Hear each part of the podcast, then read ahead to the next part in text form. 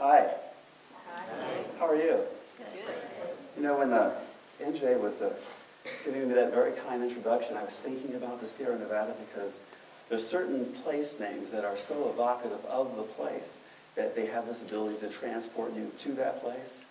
I hear Sierra Nevada, snowy mountain range, and I think the range of light.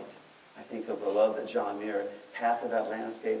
I think of all the adventures, all the exciting stories that are tied to that landscape. But you know, there's something about the power of mountains that when you are in their presence, they efface the memory of any other mountain experience. So I would be thrilled to talk to you about the Sierra Nevada and the fact that Buffalo soldiers, African American soldiers, were among the first protectors of Yosemite National Park. But to be honest with you, it's, it would be very difficult for me to do that because you see, this is only day two in Alaska. and imagine going all your life without chocolate. No one had ever given you chocolate. You had heard rumors about chocolate. You read articles about chocolate.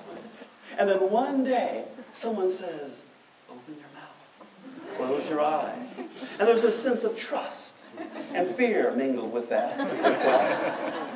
And then there's something in your mouth that is sweet and soft, and you go, oh, this must be chocolate. That's the feeling that I had as the airplane I was on started to descend into Anchorage. And there was the, the, the Chugach Mountains were right there. And I had heard the word before, Chugach. Some words seem to be meant to be sung. Chugach. And I heard that in my head. These must be the Chugach Mountains. And I remember that they were sometimes there and sometimes not there. And it seems to be symptomatic of mountain ranges in Alaska, that sometimes they're there and sometimes they're not there. I hear these rumors of some mountain in this park that was referred or is referred to as, what is it, the Great One? And I was also referred in the very same sentence, alas, you may never see it. and I was thinking, oh, this reminds me of a trip that I took to China. I was in part of the second NPS delegation to study the national parks of China. And we were in Lezhan, high up on the Tibetan Plateau, and there was this area that James Hilton had visited. James Hilton, who was the author of Lost Horizon. And the sign said, of course in Mandarin, but it also said in English clearly, it said to me, it said, welcome to Shangri-La. You know, certain places that have this romance to them, that have this energy to them. They are larger in the imagination, or just as large in the imagination as they are in reality. But there are a few places where the reality exceeds the imagination. Yellowstone, Yosemite, the Grand Canyon. And I can say after being here for 24 hours, probably the entire state of Alaska. when I heard jokes that weren't jokes, like, oh, well, you know, have you ever heard that if they split Alaska in two, Texas would be the third largest state in America? These evoke the size and the space that you folks call your home. But for me, as a recent visitor, I have to say, and I have to ask you to do something for me, is to recall your sense of being overwhelmed the first time you came into this park. The first time you ever saw these mountains, what it felt like. I mean, I know what you're talking about. I know you know what I'm talking about. I remember the first time I entered Yosemite Valley and it entered me. I remember walking in the Yosemite Valley and I was like this.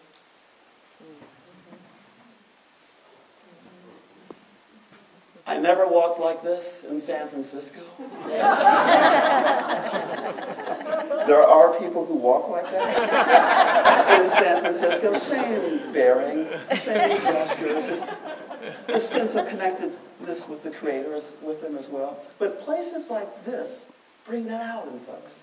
And so before we even landed, I was already caught. I was already pulled in by the grandeur of this landscape. And the mountains were speaking to me. Now think of it this way. To say today, ma'am, that the mountains are speaking to you, we have the sense of kindredness. You go, of course they were. now, if we said this in the 19th century, as John Muir did, people are thinking, he's lost it. he needs more medication. Climb the mountains and get their glad tidings, nature's peaceful. Romanticism. We've accepted that now. We've accepted the sense that there are magical places in the world, and we happen to be in one. But we forget something very important. That these landscapes aren't just static landscapes that are sitting there. These landscapes can actually change people. They can reshape you. They can make you a different person. And I know this for certain because that is what happened to me. I'm from inner city Detroit. And I'm not just from one of those folks that say they're from inner city Detroit and they're actually from the suburbs of Detroit. I'm from the inner city. And in inner city Detroit, people who look like me tend not to have dreams of being in places like this. And for me, that's a central problem. Because in my days as a ranger, I'm here as an but in my days as a ranger, I am swearing in junior rangers from France, from Italy, from Australia, from New Zealand, from every country in Europe and parts of Asia. But I rarely see African American families from Oakland, from South Central LA, from San Francisco. I don't see them. And I'm thinking, why is it and how is it that people all over the world hear about these places, and then people who are citizens of this country do not feel that sense of kinship and connectedness to something that is part of a common inheritance. And so I've devoted my life to trying to change that. Some people have called it an obsession. That's looking at it in a very negative way.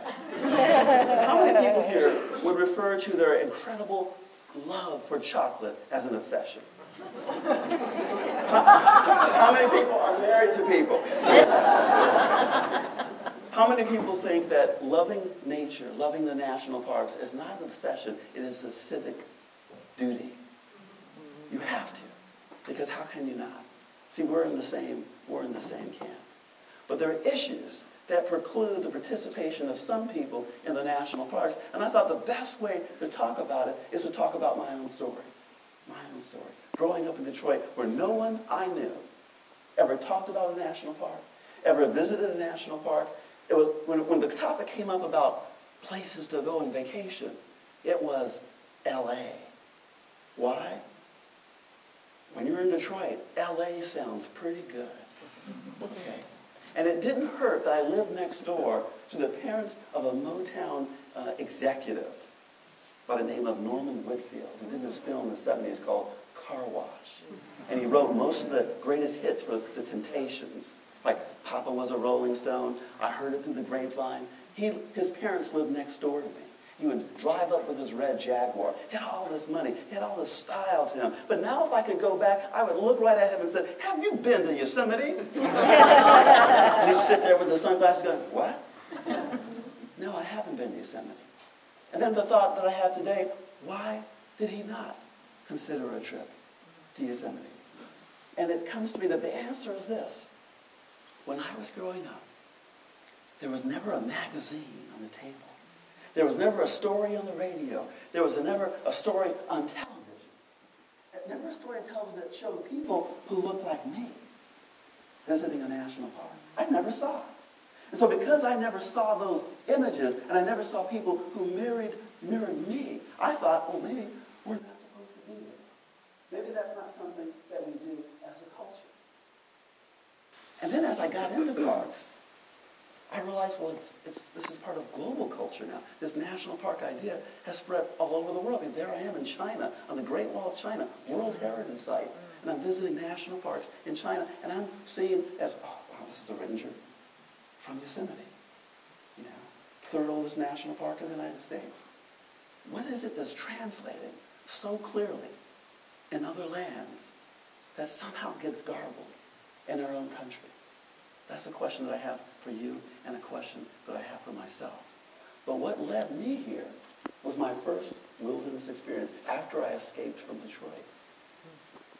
Did you notice how I said that? how many detected that? I did not say after I left Detroit. I said after I escaped from Detroit. Because one thing to keep in mind about inner city communities is that they tend to be somewhat, somewhat restrictive in terms of the dreams that children have when they're young. How many people here, when they were young, remember talking to their parents about what they wanted to be when they grew up? How many of you remember that? Say, I want to be a doctor, or I want to be a lawyer, I want to do this, and I want to do that. And you were looking for that kind of encouragement. And what bothers me is that too many people of color don't necessarily have the dream of, I want to be a park ranger. Because in my household, it would have been, what? Why would you want to do that? How much do rangers make? Oh, it's dad, it's not because of the money. I'm growing up in Detroit. It's always because of the money.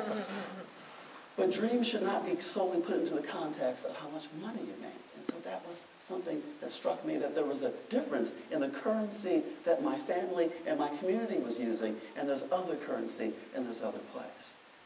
And I realized that most kids of color, and many of them, never have an experience in the national parks. What I'm saying is, is that they hear the word national park and they think county park or city park. They're thinking, oh, that's the place around the corner where you don't want to be after sunset. That's the place where those guys hang out. That's the place where certain deals are made. You don't want to be there. They're not thinking,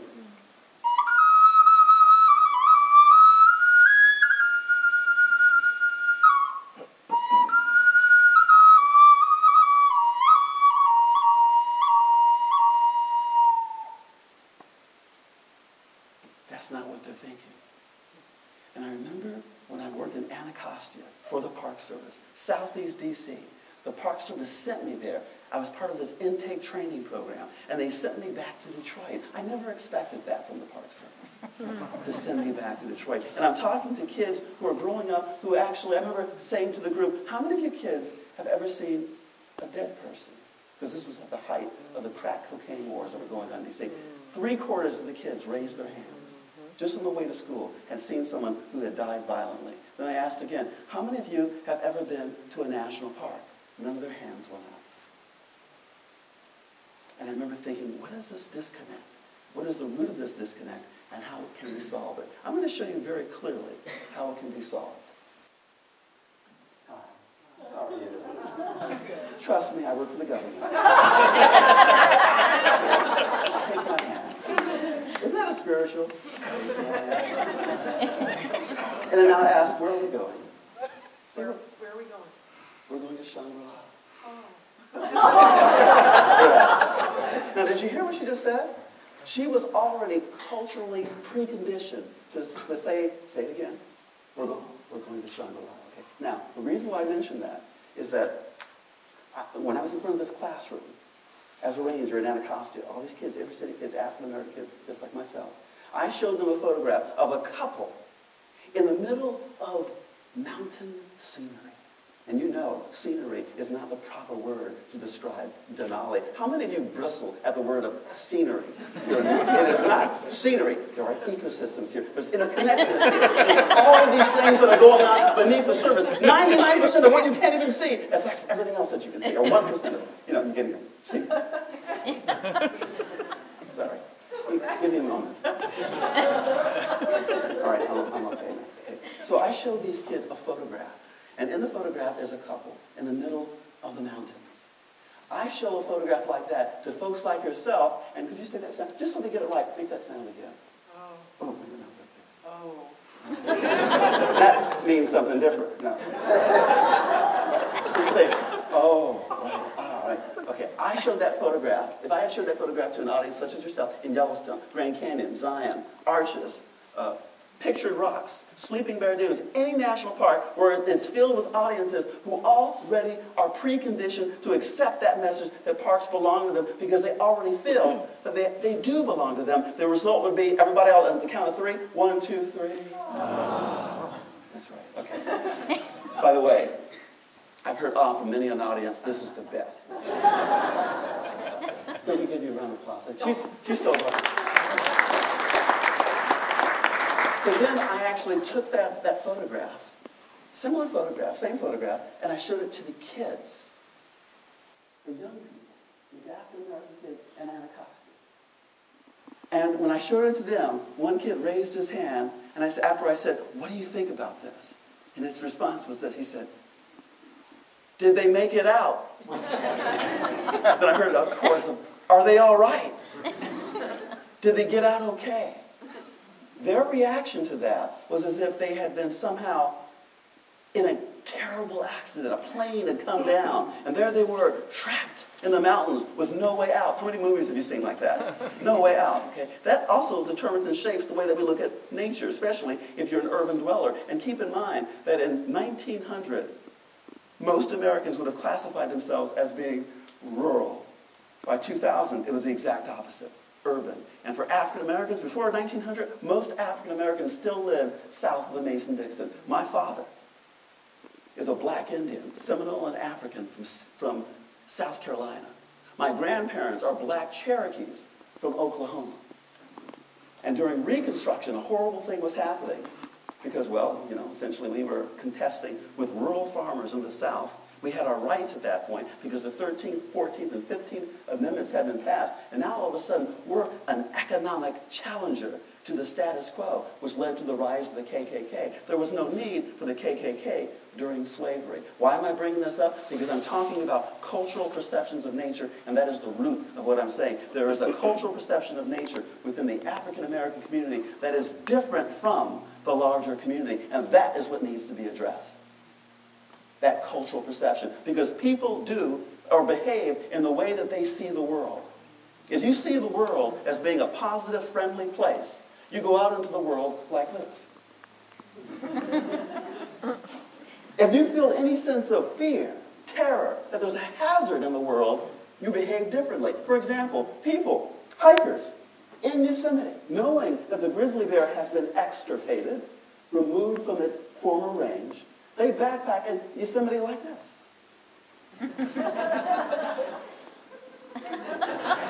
okay, maybe not that extreme. But inside, they're like that. Oh, this is so beautiful. Range life. They're like that.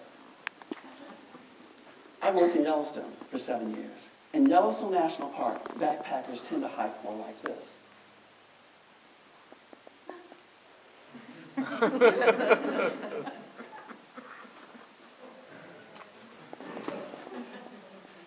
How many people here have seen people hiking in a similar way? They look like they're calm. They're thinking, grizzly. grizzly. Yeah. When you add a predator to a landscape, and we realize that we are no longer at the top of the food chain, that shapes and changes our behavior. People move through this park that all of you love so much. Some of them are moving with fear on their mind. They're thinking about what is around the bend. They're thinking about what may be behind them. They're thinking about what just stepped off the trail to let them go by. They're not actually thinking about that, but that's what's happening, right? And that would fill them with so much fear. You know, like the bears are seeing a sign that says right of way, humans, and they're not. So these are some of the issues that I've been dealing with. And I've been using this particular history of Buffalo Soldiers being some of the first stewards to actually communicate to my own people and to the larger community that African Americans did play a role in the founding of the national parks because the cultural perception is the exact opposite. I have heard from African Americans, they have said to me, black folks ain't got nothing to do with uh, national parks. That's not, that's not something we do.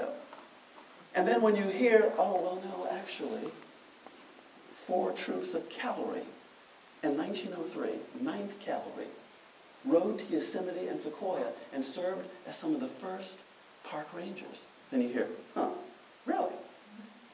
And then you say, and it happened in 1904. Huh. See, it has a different huh. and it says, and that was preceded in 1899 by the 24th Infantry. And the flat hat that rangers wear descends from the campaign hat worn by soldiers of the old army.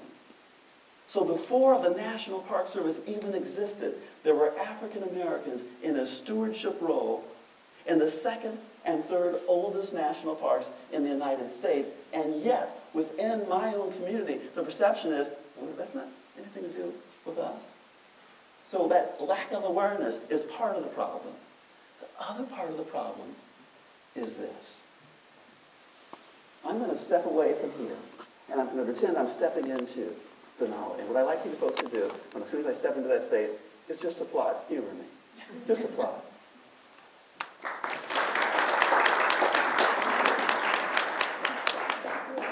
That was good. Let's do that. I felt good. That more.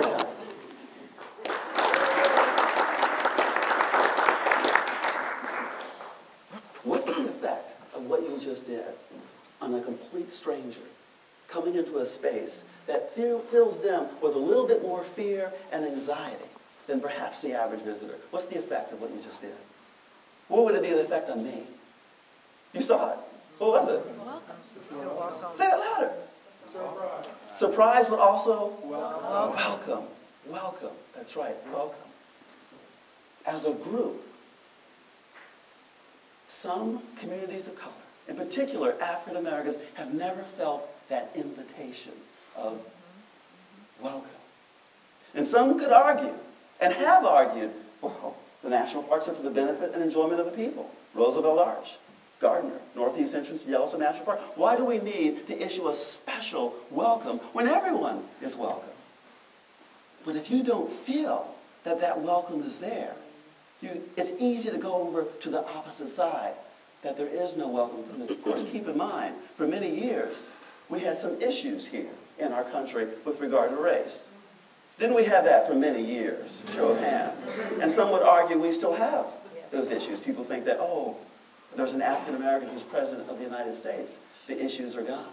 Well, when I spoke with President Obama in the White House, actually I didn't really speak with him because I was in a state of shock. because I was with Ken Burns and Dayton Duncan, so I was just basically shaking his hand as he was telling me about his first trip to Yellowstone. And I had this smile on my face, and all I was thinking of was, oh my God, this is the first African American president of the United States. Oh my God,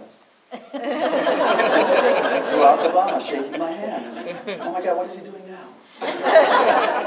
He's telling me a story. He's telling me a story about when he was walking in Yellowstone and he got close to a bison and his grandmother, and by the way, he never let go of my hand. This is all happening. He's holding on my hand. His grandmother was about 50 feet away, and he got really close to a bison, and there was a declivity, a, a hole in the ground that prevented the bison from getting too close to President Obama. But his grandmother could not see, could not see that hole. So she was thinking she was about to watch her grandson die, which is something that is antagonistic to the notion of being a grandmother, to allow that to happen. So she's yelling, Barack, Barack, Barack, what are you doing? And he's looking at her and thinking, what is the problem? And it's just, it's there, I'm here, they can't even get to me. And he's telling me the story. And as he's telling me the story, everyone else, could you just lean in? Could you just lean in? Could you just lean in? Everybody's doing that. And I realized as I'm holding his hand like that, and everyone's leaning in, I'm thinking, wow.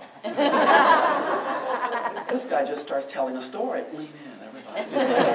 leaning in like that. And of course, for me, everything he's saying is just, because I'm thinking that I'm in the presence of, of, of President Obama. And then I told that story later to Ken Burns, and he said, it happens to everyone. I'm thinking, it happened to Ken? and it did. That's the kind of effect that he has. But as far as I know, he only recently, other than that, has visited national parks. You know how many folks heard that he took his family there in Yellowstone? He's been the, to the Tetons. Okay, but here's the issue. When African Americans, or many African Americans, see the President of the United States in the Grand Canyon, I can't speak for all African Americans. I can speak for some people in my own family. And I have an aunt that would just say, well, he's president. he's, he's got to go there. you think he'd be there if he didn't, if he didn't want to be there? I mean, he's, he's got it. It's his job. How many are you, are, you are here because you just have to be here? You got to be here. If you had your choice, you'd be elsewhere. But it's just that you got dragged, kicking and scream, scream, screaming to the knowledge. Show of hands. And those of you who show your hands, make, make sure that your supervisor's not watching. Sorry, don't show your hands. Might be better not show your hands.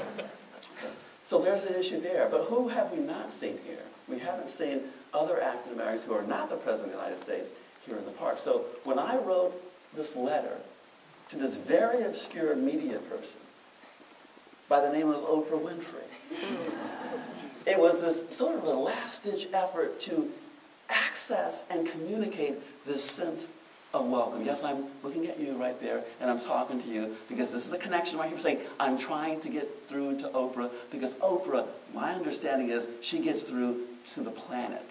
you guys are laughing, but I'm serious. you didn't see Oprah when she got the Kennedy Center honors? Do you remember when Chris Rock? I mean, Oprah was sitting next to the first family, and Chris Rock said, "Here we are, folks, in the present, in the presence of the most powerful person on the planet." And sitting right next to her is the President of the United States. that was not lost on me. And so what did Oprah do? She introduced for many African Americans that national parks are a common inheritance. They are a birthright for all of us as Americans. And of course, with World Heritage Sites, it's a global inheritance. But you know, we got a soft pedal in my UN thing, you know. It's, it's, we'll talk. that was a welcome. And since that show, every time I leave my office, when I decide to, because it's scary out there, I leave my audience, I run into African Americans, and says, I saw you on Oprah. We saw you. That's why we're here. We're here because we saw that, that Oprah Winfrey show, and she invited us to go, go to Yosemite. So that's why we're here. And I said, well, what do you think? Do you like it? Oh, it's beautiful. It's more beautiful than I thought it would be. Hey, case in point, this is what you, more beautiful than I thought it would be. If you come from a culture where the word park means, as I said before, the county park and the city park, that's park. And then you hear a ranger such as myself going on and on and on. Oh, the rain, I mean, God, you said it's so beautiful. Light, the mountains are rising. You can almost feel them rising up, and the clouds are so close. You can reach up and you can touch them, and your fingertips are stained with the clouds, that angels have walked. on. Oh, How many of you are thinking right now, medication to this man as quickly as possible? And that's what, and I, so when I talked to I just came back from Juneteenth, you know, the celebration of the Emancipation Proclamation, uh, 1865, June 19th, in Fresno. Okay, I was at the Juneteenth celebration, and the perception there was, why? Why would I go there? What's up there? They... Remember the phrase, poetry is what's lost in translation. Yosemite, Denali, Grand Canyon are lost in translation because there's nothing or very little in their experience that corresponds with El Capitan or Denali. So it becomes diminished to some degree because there's nothing to compare it to. So having that welcome. For many African Americans, that was the first time. By the way, think of this. It's easy to just to say Oprah, daytime television. What's so important about that? First time in the history of American television that an African American was seen camping. Oprah did not have to camp. How many people here have heard that she has money? Could Oprah have stayed at the Ahwahnee? Show of hands. Could Oprah buy the Ahwahnee? but she can't. And she can't because she actually read that letter that I wrote her saying, we need to give this sense of welcome African Americans own Yosemite, they own the national parks as much as anyone else. She gave the welcome. And so with the welcome, that's all someone needs. Because there are people on the edge. They're on the edge of coming here. Do you feel the energy from those folks? They're like right there on the precipice of making that choice to visit Denali. But they're like that. But it's like this. You got an African American family. Remember, before the Civil Rights Movement, African Americans could not easily travel cross country. You couldn't just go up to a hotel and say, hey, I'm here with my family. I'd like to spend the night. Here's my credit card. Mm-hmm. What do you mean? You couldn't do that. And so we stay, there are places that would be set up throughout the West. Oh, you can stay at the Joneses' place in Topeka. They'll take us in. So it wasn't an easy thing to, to travel cross country. Things have changed. It was called the Civil Rights Movement. Let's hear it again. Right on. It was the Civil Rights Movement. But even though now those barriers aren't there, the barrier that we have to surmount, the barrier that we have to tear down is the barrier right in here. And that's the biggest barrier of all. The barrier in the mind that still does not let you feel that that place belongs to you. And that's what we're working on right now. Because there's so many people out there who just don't feel that connection. So when Oprah said and did what she did on that show, that, to some degree, removed that barrier. And Oprah seemed to think it was going to work. I remember the last time I spoke with her. Sounds like a play. The last time I spoke with Oprah. And, interesting place. I like it as a title. That's the last time I spoke with Oprah. We were in Chicago. Oh, I remember the day because I was only there for a day. She flew me in for one day. All I saw of Chicago was out the window of my, my hotel room at night. Chicago. Pizza. Mm. Great food. And all I saw was a hotel room in the studio at Harpo. How many of you folks are crying for me? no, I, they're not. They're not really crying for me. I'm there with Oprah, you know. No one has any tears. You're from Illinois? Oh, okay, we'll talk. Oh, After it was done, I had a conversation with Oprah, and I said to her, "Do you think this will work?" And she looked at me like I had just crawled out from under a rock somewhere, like I, and I didn't know who she was. You know, she's, I said, so Ms. Winfrey, do you think this will work? Do you think this will happen? It'll work. She just went like, of course it will. Almost like she was on the edge going, Shh. so wait now. Where have you been all this time in a national park? and of course I have been. And what I'm here to say to you is it is working. Because I have met 20, 30 African Americans since the broadcast of the show in Yosemite that are there because they saw the Oprah Winfrey Show. And why wouldn't it work? This is someone who would say, gentlemen here filming me, has a jacket that says North Face. Oprah says, I love my North Face jacket. Sales North Face. Mm-hmm. you know, so if, if she says Yosemite, close, closest place to heaven I've ever seen, or some quote along those lines. Everyone is hearing that. By the way, it's not just African Americans are hearing that. It's a completely demographic from Ken Burns, The National Parks, America's Best Idea. When I was in the, after I was in that film, I gave a keynote speech at the dedication of the Port Chicago Naval Magazine, where 320 African Americans were killed in a violent explosion loading munitions, naval munitions, just north of San Francisco. I'm walking around, there are other rangers there as well, and the European Americans that were there all looked at me and said, hey, we saw you in the Ken Burns film. That was great. That was a wonderful film. Oh, we loved that film. The African Americans, they saw me and they just sort of went, I'll do that again in case you missed that. They saw me and they just went, and they kept going. No connection at all. Many of them did not see that film because to have watched that film, you also have to watch PBS. And many African American people don't watch PBS. I did when I was a kid, and friends of mine did. But it's not exactly a cultural tradition. Oprah happens. I'm giving a Buffalo Soldier program in Hawaii, which, by the way, is a really good gig.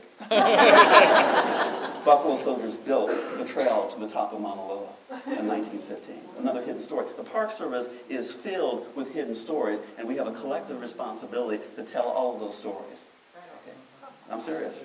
And if we don't tell a story, we're part of the problem. Yeah. So anyway, that sounded almost political, didn't it?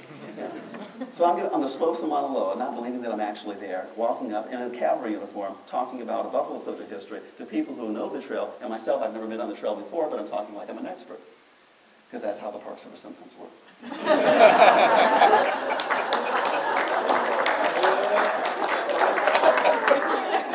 you know what's funny is that most people that apply to their Park Service employees.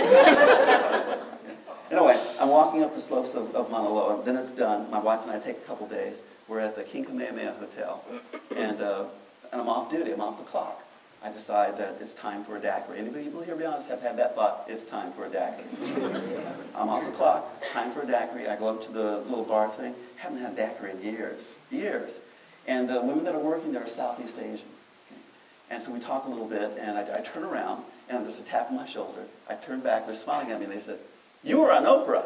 and I said, Yes, I was. He says, Yeah, you were talking about people of color, black people not visiting national parks. We saw that. That was a good show. I said, Yeah, it makes you want to visit parks. I said, Well, great. Thank you. Whoa. Say whoa. whoa. That's what I was feeling. Whoa. then earlier this year, I was at the George Wright Conference talking about what I've been doing with the, uh, increasing cultural diversity, or my focus on that. And I was in New Orleans. You know, it was a problem going to New Orleans because, you know, I really was there for the science conference. And having a place like New Orleans is just, I mean, who would go to New Orleans, you know? I'm checking into the hotel. African American women at the front desk. They give me the key, everything's, or the card, I'm getting all set. I turn around, I'm walking away, tap on my shoulder. I look back, and they says, you know, brother, that was um, Oprah, weren't you? You were talking about national parks. So we saw that. I've never been to a park, but now I want to go. That's what she said. I'm just thinking, that's why she looked at me like I was an idiot. and that's just since the broadcast of that show. So what I'm saying is, and this is what I would say to the Park Service, is that there are ways of speeding things up. The Park Service is committed to achieving cultural diversity because the Park Service is fully aware that by 2050, we will have a minority-majority culture. There's, there are already six states that are on the cusp of having minority-majority cultures. California, Hawaii, New Mexico. You know, it's, it's already happening. Texas is already happening. So if we have not, or have not done what we should do to reflect the diversity of America, both on one side of the visitor center desk and the other side of the visitor center desk, those taxpayers who vote may decide to vote us out of existence. Because, of course, it takes an act of Congress to create a national park. And we already know there have been national parks who have been, or that have been abolished, no longer exist. Platt National Park no longer exists, but it was a national park at one time. How many people here would want that to happen? Would want to see with their own eyes the, uh, the abolition of a place that brings them to tears? That makes them think that the dawn of the world is alive and it's still here. The first day is still here right now, and you can see it every morning here in Denali. Who would want that to be replaced by malls, shopping malls, and condominiums? I know no one here in this audience would, but we have a tendency to take certain things for granted, and we should never take for granted the idea of national parks, because before it was a reality, it was only an idea only an idea in the minds of a few people. But now it's real, and we need to keep it real. And this is part of the solution, relevancy. That's why I do what I do, to show that parks should be relevant to every culture. And if they're not, parks can become irrelevant. So now, lately, something the Park Service has been doing that I'm thrilled about is the naturalization ceremonies in the national parks. I went to one at, at uh, Glacier Point in Yosemite. Beautiful day, but of course, there's been a beautiful day in Yosemite for tens of thousands of years. so it's always a beautiful day there. And there were people from 17 different countries raising their hands, taking the oath of allegiance, becoming citizens of the United States with a light shining on El Capitan and Half Dome and Vernal and Nevada Fall flowing out of the sunset and into shadow. And that moment of when they raised their hand and decided, I'm going to be an American, I am an American, is indistinguishable and inseparable from what they were seeing and feeling around them. Now that's stewardship. So do I care about the Grand Canyon? That's the place where I became a citizen. And then eventually, that's where grandma became a citizen of this country. That's when we became Americans at the Grand Canyon or at Yellowstone or at Yosemite. That's a very powerful thing that we're doing. So I have a lot of hope. You know, I'm filled with hope because I know that things have been very bad in the past, but I know that things can be much better in the future and that they will be. And we can play a role in making those changes happen. we always tend to think that one person cannot make a difference. I'll say that louder. We can always be taught that one person cannot make a difference. That's usually expressed by the people who are afraid of change. When I started out with the Buffalo Soldier story, it was forgotten in Yosemite. 10 people in the entire park, probably, that's less than 10, five people in the entire park probably knew that African Americans once protected Yosemite. Five people. The story had been interpreted by two other people, to my knowledge, in the last 100 years. And it wasn't buried history. All you had to do was go into the superintendent report and read, oh, 1899, 24th Infantry. My memory serves me correct. 24th Infantry, they were Buffalo soldiers. It was right there. 15 years later, Ken Burns, National Parks, America's Best Idea, Oprah Winfrey Show. Just those two events, nearly 80 million people. For a story that at one time when I started out, an elementary school teacher in Yosemite Valley said to one of her students, why would you want to write a report about that? Who would be interested? And I didn't stop there. I, who am obsessed, majored in poetry. Imagine how this went over with a father who's a military vet. Vietnam, Korea, Berlin after World War II, Greenland. My dad never talked about Greenland all that much. I'd say Greenland, his eyes would just twitch up. Something about underground, underground bunkers. Just go there. I wrote this to communicate this particular story. And it's the first novel by an African American that has ever been published by the Sierra Club. And they liked it so much, they sent me and made me sign a film contract to go along with a book contract because my dream all along was a feature film. Why? Because film is the medium of the 20th century. I once heard Robert Redford say that a few people will read the book, but it's the film that will reach them. And film is how you really want to communicate a story. For example, how many folks here have heard of the film Glory? Okay. How many people here heard of the film Glory before the film came out? Like, how many people here knew about the history that was the foundation for the film Glory? 54th Massachusetts, Robert Shaw, not very few. So for me, when I saw that first historic image of five guys on horseback in Yosemite, and I realized that it was in Yosemite where they were patrolling and that they were rangers before the term was even coined, I didn't see five guys on horseback. I saw very clearly Denzel Washington, Morgan Freeman, Cuba Gooding Jr., Jamie Foxx. I, mean, I, had the, I had the cast, the crew, even the cameramen all worked out. And people at the beginning thought I was crazy. Well, last year I got invited by Robert Redford to read my book at Sundance. And it sounds so great, it sounds so wonderful, but Robert Redford didn't show up. I'm from Detroit, I get disrespected. I'm used to that. I've heard about that. Like Robert Redford stood me up.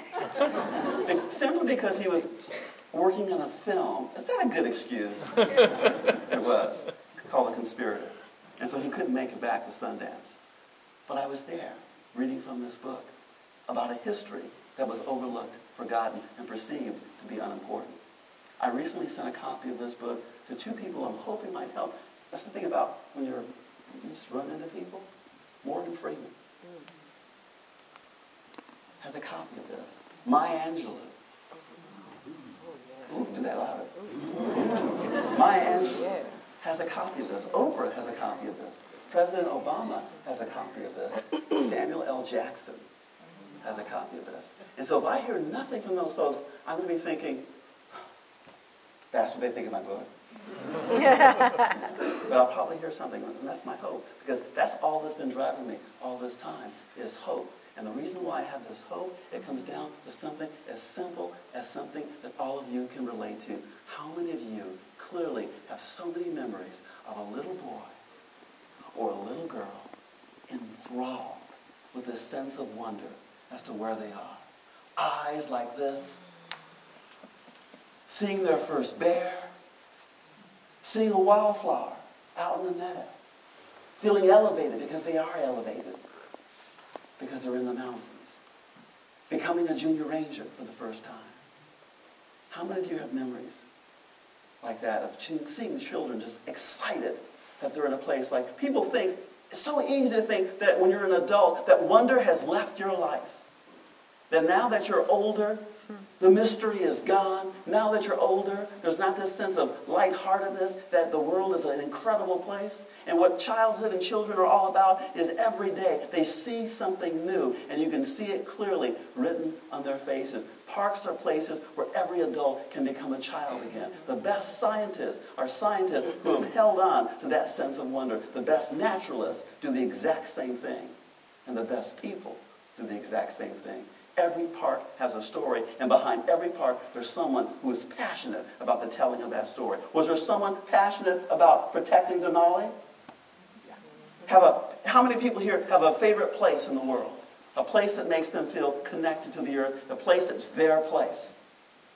Think of this, there are people out there that don't have that. Never even thought of that. Like that woman that said, why would I go there? There's nothing there. And there's so much that's there. So I want all these kids that I know right now in my neighborhood in Detroit who never wake up and say to themselves, oh, something's wrong. I, I need to go to Yellowstone. Hmm. I want those kids to have that experience. I want them to have that desire that they want to be in a place like Denali because they should. Because there is something magical that's here. When you are in the presence of a grizzly bear, you are in the presence of magic. Yes, it's difficult to think of it in those terms at that time. In the moment. In the moment. But it is something that's magical. And it opens you up in a way that is hard to put into words. Actually, I'll put it into words. Fear is a key that unlocks the imagination. Is someone writing this down? Fear is a key that unlocks the imagination. How many people see people walking in cities and they're walking like this?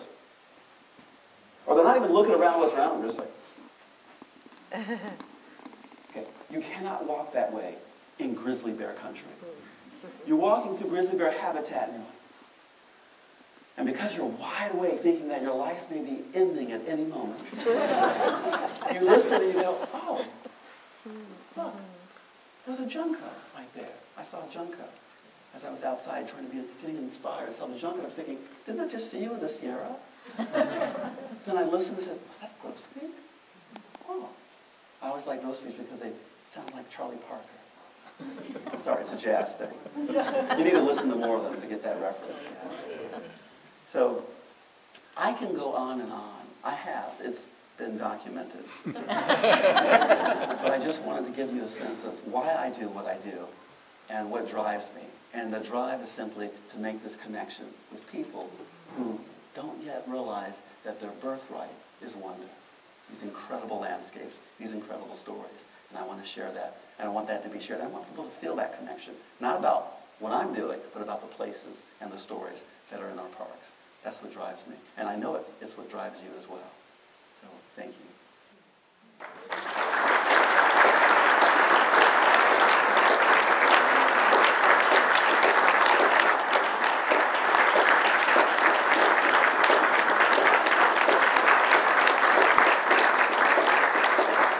I, my understanding is that uh, I had till about midnight to answer questions. so I can take it, okay, No, till darkness. till darkness. Well, I can talk until nightfall. August fifteenth.